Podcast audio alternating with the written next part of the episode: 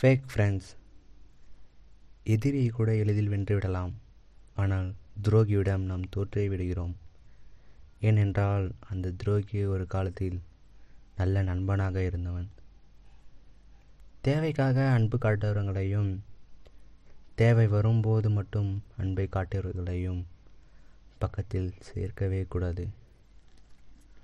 ஒருவர் செயல் உங்களுக்கு பிடிக்கவில்லை என்றால் முகத்திற்கு முன்னால் பேசி எதிரியாக்கிவிடு. ஆனால் முதுகுக்கு பின்னால் பேசி துரோகியாக்கி விடாதே தேவைக்காக பழகும் நண்பர்களை விட பழி தீர்க்கும் எதிரிகளே மேலானவர்கள்.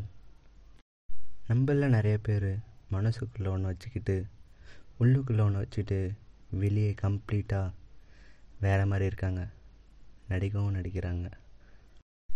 துரோகியை கூட மன்னிச்சிடலாம். ஆனால் நண்பர் துரோகி ஆயிட்டனா அவனை மன்னிக்கவே கூடாது.